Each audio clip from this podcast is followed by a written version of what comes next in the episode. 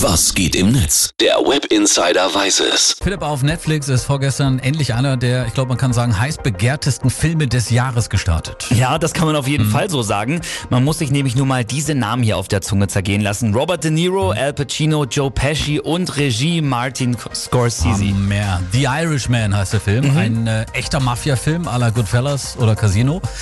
Wir hören mal rein. Empfinden Sie was wegen dem, was Sie getan haben?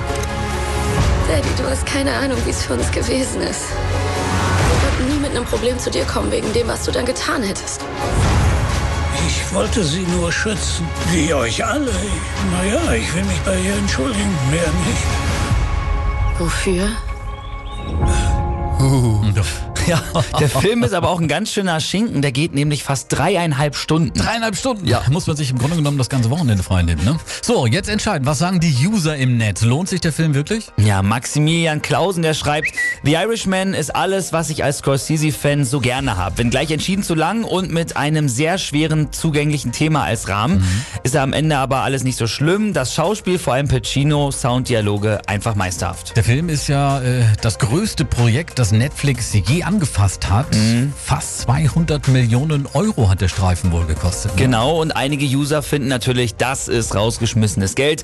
Wladimir, der Heilige, der schreibt bei Twitter, es ist, was es ist, ein Seniorentreff. Sorry, aber die zweihundert Mille wurden für die Namen ausgegeben. Klar, De Niro und Co. ziehen das Publikum, aber das war's dann auch schon. Da schaue ich mir lieber einen Superheldenfilm an. Bumm, das hat gesessen. Aha. Vor allem, weil ja Martin Scorsese ja erst letztens gesagt hat, dass Marvel-Filme für ihn kein echtes Kino sein. Das ja, war die Retourkutsche. Das stimmt. Aber Al Pacino und Co. sind übrigens nicht der Grund dafür, dass der Film so teuer geworden ist, sondern die aufwendige C G I-Technik, mhm. mit der Robert De Niro auch sein jüngeres, dreißigjähriges Ich spielen kann. Das ist die Technik eben von heute. Genau. Da hätte auch wirklich kein Antifaltencreme mehr geholfen am Ende. Genau, und auch das. Kein Lifting. Ein Kommentar habe ich noch rausgesucht. Death Danny, der schreibt, ich verstehe nicht, dass die Leute immer meckern müssen. Ja, der Film ist lang, aber er ist halt auch ein Meisterwerk. Scorsese liefert das ab, was man von ihm erwartet. Der muss sich halt nicht neu erfinden. Und mal davon ab, De Niro und Pacino, denen würde ich auch drei Stunden lang beim Suppeessen zusehen. Ich liebe ja lange Filme, ne? Ja. Also Filme, die für mich unter neunzehn Minuten sind, sind nicht gut. Gucke ich nicht. Ja, das stimmt.